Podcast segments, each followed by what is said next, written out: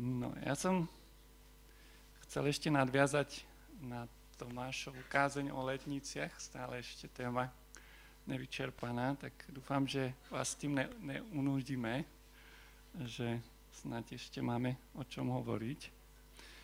A keď sme sa s Tomášom rozprávali uh, o tých paralelách letníc uh, biblických, tak uh, nám upozornil na jednu zaujímavú vec, ktorou by som asi chcel začať. Uh, takže budeme sa rozprávať ešte o tom významu toho sviatku, tak okrajovo a o tom,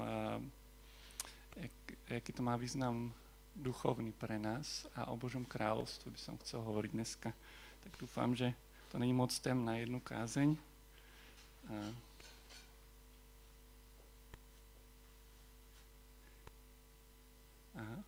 Mi musí dovoliť, aby to fungovalo. No, a tak by som... Uh-huh.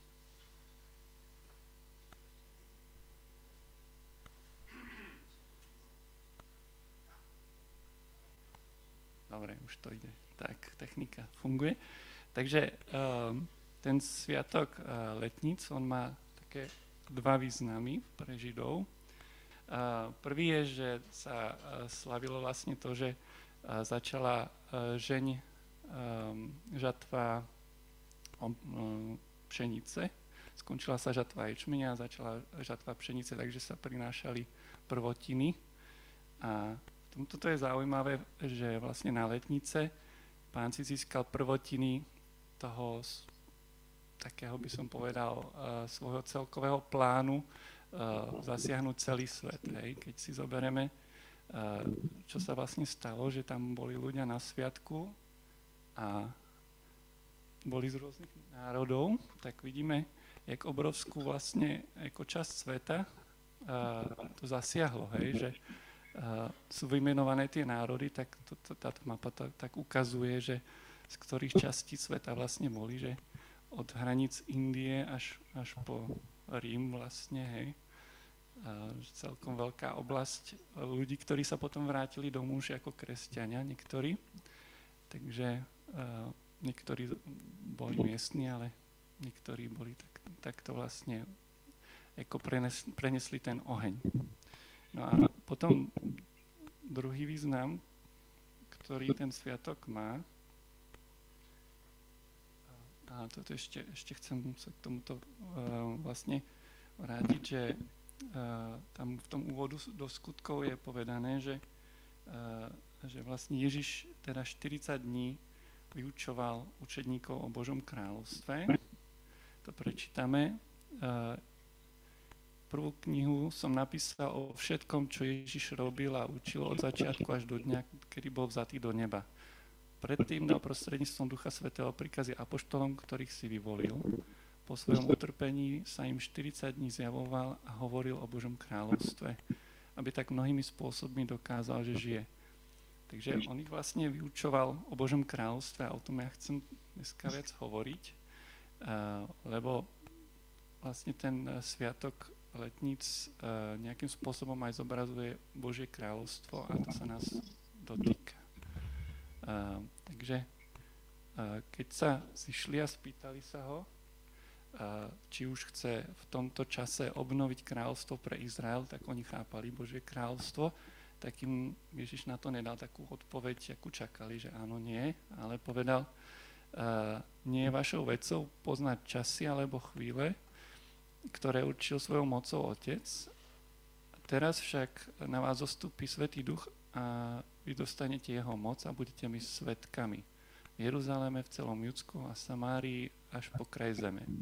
To sme videli práve, že sa to naplnilo na ten deň letníc, že hneď sa obrátili ľudia z rôznych národov, aj keď Židia teda, ale svetkovia ako z veľkého, z veľkej oblasti. Uh, takže ja sa chcem tak zamerať dneska na to Božie kráľovstvo a aj na to taký druhý aspekt tých letníc, uh, teda oni sa hebrejsky volajú šavuot.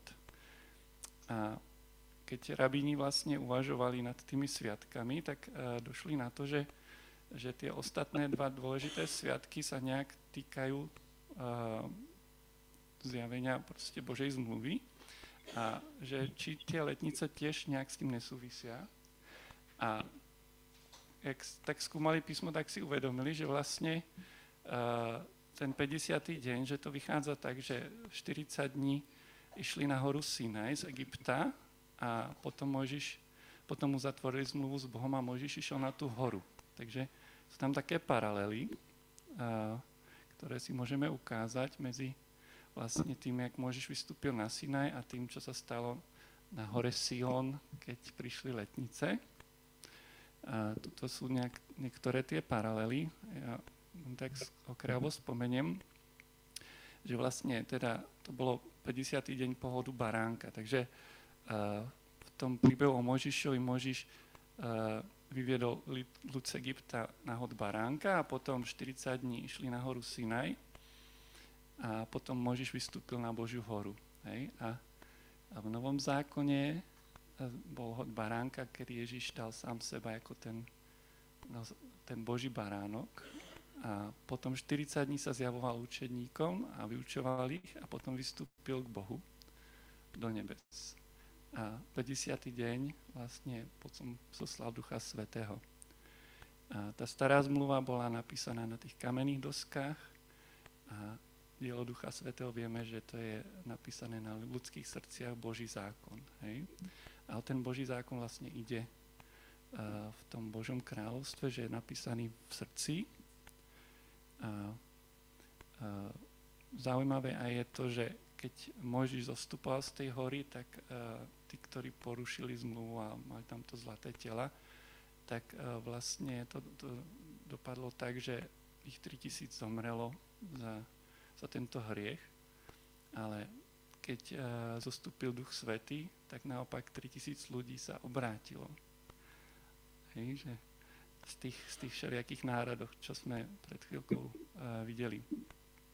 A sú tam aj podobné uh, nejaké fyzické prejavy, oheň, vietor, hlasy, hej, jazyky. Takže je to zaujímavé. A, a ja som si uvedomil, že vlastne je také proroctvo, ktoré všeobecne hovorí o tom, že Boh chce zhromaždiť všetky národy na Sione a že tam ustanovia Božie kráľovstvo na konci. A, a je tam takýto verš, že ze Siona vyjde zákon, hospodinovo slovo z Jeruzalema. On bude súdiť medzi národmi a napravať mnohé, mnohé kmene, takže s mečou ukujú radlice a zo svojich kopí vinárske nože. Táto socha je pred budovou OSN a je vlastne zobrazením toho verša. Tak OSN vieme, že vzniklo preto, aby bol mier na zemi, že vlastne tá myšlienka toho, že, že ľudia prestanú bojovať, je zobrazená takto pred budovou OSN, ale to dôležité je, že ze Siona vyjde zákon, Tóra, hej? Čiže tam je tá paralela, že Mojžiš uh, prijal na Sinaji Tóru a teraz, keď boli letnice, tak Duch Svetý zostúpil a vlastne tá nová smluva, ten Boží zákon na, ako, no, na nový spôsob, by som povedal, napísaný v našom srdci, sa vtedy začal šíriť po celom svete. A je to spojené aj s Božím kráľovstvom, tie vrchy, je to také zaujímavé, že keď sa pozrieme do Daniela, tam je uh, popísaný taký uh, sen, ktorý mal král Nebukadnezar. Týkal sa uh, rôznych kráľovstiev na zemi. A on v tom sne videl, že sa bez zásahu rúk odlomil kameň, ktorý zasa, zasiahol sochu, ktorá symbolizovala tie kráľovstva, tie ríše, do železných a hlinených nôh a rozdrvil ich tak sa naraz rozdrvilo železo, hlína, bronz, striebro i zlato na tej soche a boli ako pleva na holohumnici v lete. Proste rozfúkali vietor. Hej.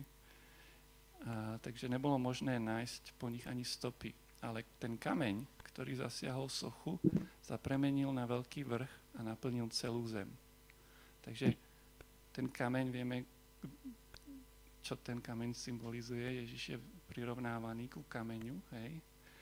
A že priniesol proste niečo nového, Božie kráľovstvo, ktoré, ako vidíme, je neviditeľné, nedá sa lokalizovať tak ako tie ríše, ale rastie a naplní celú zem. A ukončí a rozdrví vlastne tieto uh, ostatné ríše, ale ne, nebude to nejaký, že sionizmus zvýťazí, alebo že nejaké, uh, nejaká kresťanská vláda, hej, to tak nebude. To je Božie dielo nedá sa to spojiť s politikou. Hej. To není to nejaký politický boj, čo církev niekedy tak chápala. Vieme, že spájala sa moc svetská a duchovná a že vždycky to viedlo skôr k tomu úpadku církvy a, a k neprávostiam, tak to tak ne, není myslené. A to je ešte e, výklad Danielov, že v dňoch týchto kráľov Boh nebies dá postať kráľovstvu, ktoré bude trvať na veky, nebude zničené a nebude patriť inému ľudu. Rozdrví všetky tie kráľovstva, skoncuje s nimi, ono však bude trvať stáť na veky. Takže poďme si trošku pozrieť to Božie kráľovstvo, teda aké má vlastnosti, lebo je také tajomné, hej, že má prísť a už je tu a jak sa prejavuje, a, tak a, toto by som chcel dneska o tom hovoriť lebo Ježiš vlastne tých učeníkov pripravil na ten príchod toho kráľovstva, 40 dní o tom učil, než odišiel. Hej. Takže poďme sa to trošku zamerať. Uh, jedna taká vec o kráľovstve uh, je zapísaná v Lukášovi 17, 20 až 21. Keď sa farizeji Ježiša pýtali, kedy príde Božie kráľovstvo, tak im odpovedal, príchod Božieho kráľovstva sa nedá spozorovať ani nepovedia, hla, je tu, alebo tamto je. Lebo Božie kráľovstvo je medzi vami, alebo vo vás. Hej, to slovo entos sa dá preložiť buď medzi vami, alebo vo vašom vnútri. Takže Božie kráľovstvo je skryté. Ale pritom môže pôsobiť nejak ako zjavne na svete. Ale majme na pamäti toto, že teda je to kráľovstvo vnútri v nás a zároveň medzi nami. A všimnime si, že vlastne evanílium je e, v evaníliách spomínané ako evanílium kráľovstva. Hej? E, Ježiš prišiel do Galilei, zvestoval evanílium, to čítam z Marka, z prvej kapitoly, a hovoril, naplnil sa čas, približilo sa kráľovstvo Božie. Pokánie činte a verte v evanílium. Takže Ježiš vyhlasoval, že to Božie kráľovstvo je na dosah, že je možné do neho vstúpiť. A k tomu ľudí pozýval. To bolo evanílium vlastne, že pozýval ľudí do Božieho kráľovstva. Všimnite si, že tam ani tak nehovorí o tom, že zomre na kríži, bude odpustený. To je dôsledok toho, že vstúpime do Božieho kráľovstva a ak sa do neho vstúpi, pokáním.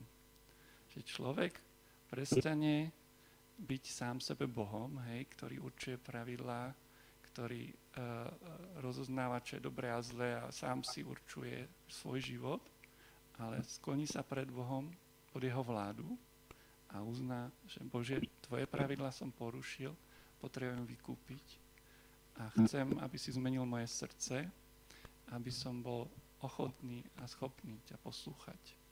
To je pokánie.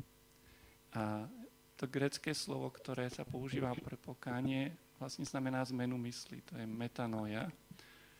A znamená, že proste zmeníme spôsob myslenia. Takže uh, prehodnotíme vlastne to, čo za čo považujeme, akože paradigmu by som povedal, nebo tak začneme veci vnímať inak.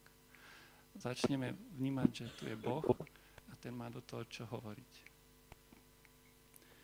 A, takže jeden z tých prejavov toho Božieho kráľstva je teda viera a poslušnosť, lebo sme ochotní Boha poslúchať a mm, prosíme ho vlastne, aby nám tú poslušnosť nejakým spôsobom sprovoznil v srdci, hej, že deti majú ten postoj od malička, že nechcú nikoho poslúchať a je treba ich vychovávať.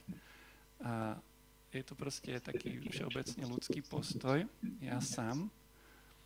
No a a vlastne naša viera zmeruje k tej poslušnosti, že keď uveríme, že kto je Ježiš a prečo ho Boh poslal, tak a že potrebujeme vykúpiť, tak hlavne sami od seba potrebujeme vykúpiť. Potrebujeme, aby nás Boh uschopnil posluchnúť. A pripomína mi to toho stotníka, ktorý vedel, že keď je pod autoritou, tak má moc. Hej? Že kým slúži cisárovi, tak, ho, tak môže dávať rozkazy a budú naplnené. A keď my sme pod Božiou autoritou, keď sme ochotní Boha poslúchať, tak tiež máme autoritu Božieho kráľovstva. V našom živote proste sa môže uskutočňovať Božia vôľa. Boh nás umocňuje, keď my sme podaní Božej autorite. Teraz sa pozrieme do Matúša 18, kde je niekoľko tých aspektov Božieho kráľovstva tak spomínaných, aj keď priamo slovo kráľovstvo tam nenájdeme, ale je tam reč o cirkvi a vlastne církev je v určitom zmysle Božím kráľovstvom. Takže z Matúša 18 sa môžeme prečítať 19. až 20. verš. Uh, opäť vám hovorím, ak dvaja z vás budú na zemi jednomyselne prosiť o čokoľvek, dostanú to od môjho Otca, ktorý je v nebesiach. Lebo kde sú zhromaždení dvaja alebo traja v mojom mene, tam som ja medzi nimi. Tam je zase to slovo medzi nimi, hej, to, to že uprostred nich alebo medzi nimi. Čiže tam sa prejavuje Božie kráľstvo, keď sú v jednomyselnosti dva alebo traja z nás. A tá slovo jednomyselne, tak to určite vám bude niečo hovoriť. A grecké slovo je symfoneo. Hej. Takže to nemusím asi e, rozvádzať, čo znamená. Ale jak takého súladu vlastne dosiahnuť, lebo také vzťahy potrebujeme medzi sebou mať. Hej. A, takže ďalší princíp, ktorý tam práve je v tom texte, ktorý je v predchádzajúcich veršoch, tam je vlastne reč o vykazateľnosti. Ja som si sem dal obraz elektrikára, lebo som sa raz rozprával s jedným silno, silnoprúdarom a bolo veľmi zaujímavé, čo mi hovoril. A on mi vysvetloval, on teda pracoval uh, niekde na výmneníku, asi ako obsluhovali prúd uh, pre električky. A mi vysvetloval, že tam ne, nemôžu používať vypínače. Hej? Že keď, keby človek ako použil vypínač na silno prúd, tak vlastne vytvorí elektrický oblúk a začne to horieť. Hej? Čiže tam sa to spína nejak úplne inak a musia to robiť dvaja ľudia. A to je na tom zaujímavé, že vlastne Uh, nikdy nemôže jeden elektrikár zapínať alebo vypínať silno prúd, ale sú tam dvaja a hovoria si, čo robia. A kontrolujú jeden po druhom vlastne, že si dávajú také, že také, uh, že ja robím toto, dobre, overím, a ideme ďalej. Robia nejaké kroky, neviem, Ivo by vedel povedať, či to hovorím správne, ja tak to pamätám. Dúfam, že to není úplne mimo. A ide vlastne o to, že keď niekto z nich urobí chybu, tak obidvaja zomrú. Tak je to vážne, hej, musia mať proste skúšky, musia dodržiavať nejaké postupy a musia vlastne byť skutočne v jednote a sledovať, čo robí ten druhý. A to si myslím, že je veľmi také, že nám to približuje, jak narábať s mocou, hej. Hovoríme o moci Božieho kráľovstva, o moci Ducha Svetého. Vieme, že v skutkoch je i príbeh o tom, keď niekto klamal do očí apoštolom, čo sa s ním stalo. Hej, takže uh, pred Bohom by sme tiež mali mať rešpekt vlastne, že to je naozaj tá svrchovaná moc, hej? že on má moc proste naozaj človeka aj z, zahubiť, hej? Že nemôžeme si z neho robiť dobrý deň. A keď narábame s jeho mocou, tak aby sme si uvedomovali, že proste s, s kým máme tú čest, že on nás síce ľúbi, ale, ale sú tu nejaké princípy duchovné, ktoré nemôžeme porušovať. A, a najmä církev k tomu má sklon najmä preto, že to Božie kráľstvo je skryté, hej, takže schováme to za, za tú fasádu, tie obielené hroby, hej, farizei, to, to je pokušenie aj pre nás. A, no a, a tú vykazateľnosť Ježiš v tej pasáži vlastne popisuje, keď sa stane, že teda niekto sa prehreší, že my si nejako vidíme vlastne do života, hej, keď máme také vzťahy, tak čo robiť? Že keby sa prehrešil tvoj brat, choď za ním, napomeň ho medzi štyrmi očami, ak ťa posluchne, získal si svojho brata. Lebo môže sa stať proste, že, že v nejakej oblasti prestaneme vlastne ako Bohu dávať to, tú vládu a začneme veci robiť po svojom, máme k tomu sklon a nemusím to asi vysvetľovať. A je potrebné, aby sme si vedeli proste v tom pomáhať a po, podporiť sa. Pozri sa, ale tuto, to není, nežiješ v Božej pravde, hej. A skús sa na to pozrieť takto, veď uh, ešte, ešte mi pripomína to, čo sme sa s Braňom a s Tomášom rozprávali, že, že Židia sa vedia pekne pohádať, ale ne preto, aby sa rozkmotrili, ale aby našli pravdu. Hej? Takže uh, je to niečo, čo vlastne my by sme mali pestovať, hej? Uh, hľadať proste pravdu a byť ochotný prijať uh, také usmernenie navzájom, ale v láske. A keď e, Ježiš tady vlastne aj hovorí, čo, čo urobiť v prípade, že to zlyha, že ten človek chce žiť v hriechu, že, že my s ním potom nemôžeme mať také vzťahy a tak nech, nech je ti potom ako pohaň a mýtnik. Hej? Že uh, tá církev nemôže proste byť zmesou, ale je treba vykonávať kázeň, ale ne, ne kázeň v tom zmysle, že upálime niekoho na hranici, ale že, že sa môže stať, že teda E, dospie sa k tomu, že to není zlučiteľné, hej, že tento človek chce takto žiť a církev je uh, skupina ľudí, ktorí uh, chcú poslúchať Boha. Takže toto je taká cena za tú, za tú jednotu, ale není to jednota založená na, na nejakých pravidlách, ale na, na tej na tom hľadaní Božej vlády, hej, že, uh, že to všetko sa točí okolo toho podriadiť sa Bohu, ne, ne proste, že mať nejaké pravidla písané. No a Ježiš hovorí aj o tom, že potom tá církev má moc. Vlastne to, jak Ježiš nás prosil, aby sa, nebo prosil, aby, učil nás prosiť, aby sa diala Božia vola ako v nebi, tak i na zemi, tak to je priamo spojené s príchodom jeho kráľovstva. Božia vola sa deje v nebi a nedieje sa na zemi. Na zemi majú ľudia slobodnú vôľu a môžu, môžu proste eh, porušovať Božiu vôľu a tým, že majú správu nad touto planétou, tak sa to prejavuje všade. A to sme sa minulé v tej kázni zamýšľali nad tým elektrickým obvodom, že vlastne je dôležité, aby z toho zdroja uh, sa elektrina dostala drôtmi až do toho spotrebiča. Tak toto je ten princíp, hej, že vlastne tu ide o to prepojiť tú Božiu vládu v nebi s tým môjim životom na zemi, aby sa mohla uh, prejavovať na zemi. A ja som si uh, tu vybral ten Jakobov rebrík, poznáte asi ten príbeh, ak sa Jakobovi snívalo o rebríku, po ktorom chodili anieli, vystupovali a sestupovali.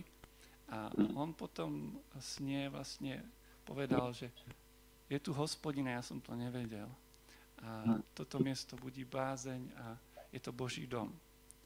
Ale ono vlastne to nebolo tým miestom, ale tým Jakobom. Že Boh chce vystupovať a zostupovať na rebrík, ktorý vlastne sme my. Ježiš potom na seba vzťahol tento verš, povedal, uvidíte nebesa otvorené a anielov Božích vystupovať a sestupovať na syna človeka. A teraz my sme jeho telom, takže my môžeme byť tým rebríkom, ktorý spája nebo a zem. Hej? A, môže vlastne Boh nájsť spôsob, jak zostúpiť a konať na zemi cez svoj ľud, cez tých, ktorí žijú vlastne pod jeho vládou. A tejto pasáži uh, je to tiež spomenuté, Matúš 18, 18. Amen, hovorím vám, čokoľvek zviažete na zemi, bude zviazané v nebi. Čokoľvek rozviažete na zemi, bude rozviazané v nebi. Takže tu vidíme práve to, že církev nebo Božie kráľovstvo na zemi má moc potom uskutočňovať tie Božie úmysly tým, že sa modlí a skutočne sa to prejavuje, lebo je to niečo, čo príjmajú od Boha, od jeho trónu. Hej? A, takže Boh potom pošle tých anielov, ktorí to vedia presadiť. No, takže sme tak uh, si povedali nejaké vlastnosti toho kráľovstva, ktoré vlastne je teda neviditeľné, ale vidíme, že má nejaké vlastnosti, nejak sa prejavuje. A tak ako fyzikálne vlastnosti sa prejavujú na hmote, nech už je to jeden atom alebo uh, celý nejaký, nejaká napríklad medená tyč, hej, tak má rovnaké vlastnosti atom medí ako celá tyč. Tak toto tiež, že dvaja alebo traja môžu prežívať Božie kráľstvo rovnako ako celé zhromaždenie. Hej, že sa to Božie kráľstvo môže prejavovať, kde sú aspoň dvaja v Ježišovej mene. A to mi pripomína manželov, hej, že to je taká malá jednotka, kde sa môže Božie kráľstvo prejavovať, keď sa splnia vlastne tie princípy toho Božieho kráľstva, tá tá vzájomná pokora a hľadanie spoločné Boha tak, e, a podriadenosť. E, je zaujímavé, že tá podriadenosť je oboj strana, keby sme to skúmali, aj keď každý má inú rolu. Takže to je taká najmenšia jednotka, dvaja hej, v Božom kráľovstve. No a teraz môžeme ešte trošku uh, sa teda pozrieť na to, uh, aký aký by sme mohli ako nájsť protiklad medzi Sionom a Sinajom. A to je v liste Židom, v liste Hebrejom. A tam, tam by som chcel potom skončiť. Um, takže Hebrejom 12, 18 až 25. Um, tam je napísané, nepristúpili ste zaisté k hmatateľnému vrchu ani k horiacemu ohňu, ani k oblaku, ani k tme, ani k búrke, ani k hučaniu trúby a k hrmotu slov, ktoré, keď počuli Židia, prosili, aby sa k ním viac nehovorilo. Takže nejde o to sa nejak uh, akoby zlaknúť a preto poslúchať. No vy ste pristúpili k vrchu Sionu, k mestu živého Boha, k nebeskému Jeruzalému, 10 tisícom anielov k veľkolepej slávnosti, k zhromaždeniu prvorozených, ktorí sú zapísaní v nebi, k Bohu, sudcovi všetkých, k duchom spravodlivých, ktorí už dosiahli dokonalosť, k Ježišovi, prostredníkovi novej zmluvy, krvi očistenia, ktorá bola hlasnejšie než krv Ábela. Dajte pozor, aby ste neodmietli toho, ktorý hovorí. Takže tu máme opísané to neviditeľné kráľovstvo, ktoré vlastne už na zemi je a rastie a my k nemu pristupujeme. Vieme, že máme prístup do Božej prítomnosti vďaka Ježišovej krvi. A tá, na rozdiel od Abelovej krvi nevolá po pomste, ale čo volá podľa vás? Ježišová krv. No, oče, odpustím, že? Takže zmierenie nás vykúpila, aby sme mohli prestúpiť pred Boha a v jeho prítomnosti vlastne žiť. A je, je zaujímavé, že ten Jeruzalém nebeský, on sa stupuje z hora, že Božie kráľovstvo uh, zostupuje z hora. Tam na Sione sa to stalo, že sa prepojilo nebe zo zemou a hneď sa ľudia obracali. To, čo sa Ježišovi nepodarilo obrátiť tisíce ľudí, tak sa to podarilo Petrovi hneď niečo sa zmenilo tam. Ale o tom dnes hovoriť nechcem. Um, takže ja by som teraz len sa chcel zamyslieť nad tým, že, že teda my máme takýto prístup k Bohu voľný, ďaká Ježišovej krvi sme vykúpení k tomu, aby sme sa Bohu poddali a aby sme žili v Jeho prítomnosti ako, skôr ako synovia, hej, ne tak ako, že služobníci, ale ako tí, ktorí chcú robiť radosť otcovi a zároveň majú podiel na tom, že otec vlastne ich ustanovil dedičmi. A takže s týmto postom by sme mohli teraz chvíľu odstievať pána. A tým by som ja skončil. Poprosil by som, jestli by sme mohli ešte chvíľku chváliť a takto stráviť tieto pravdy.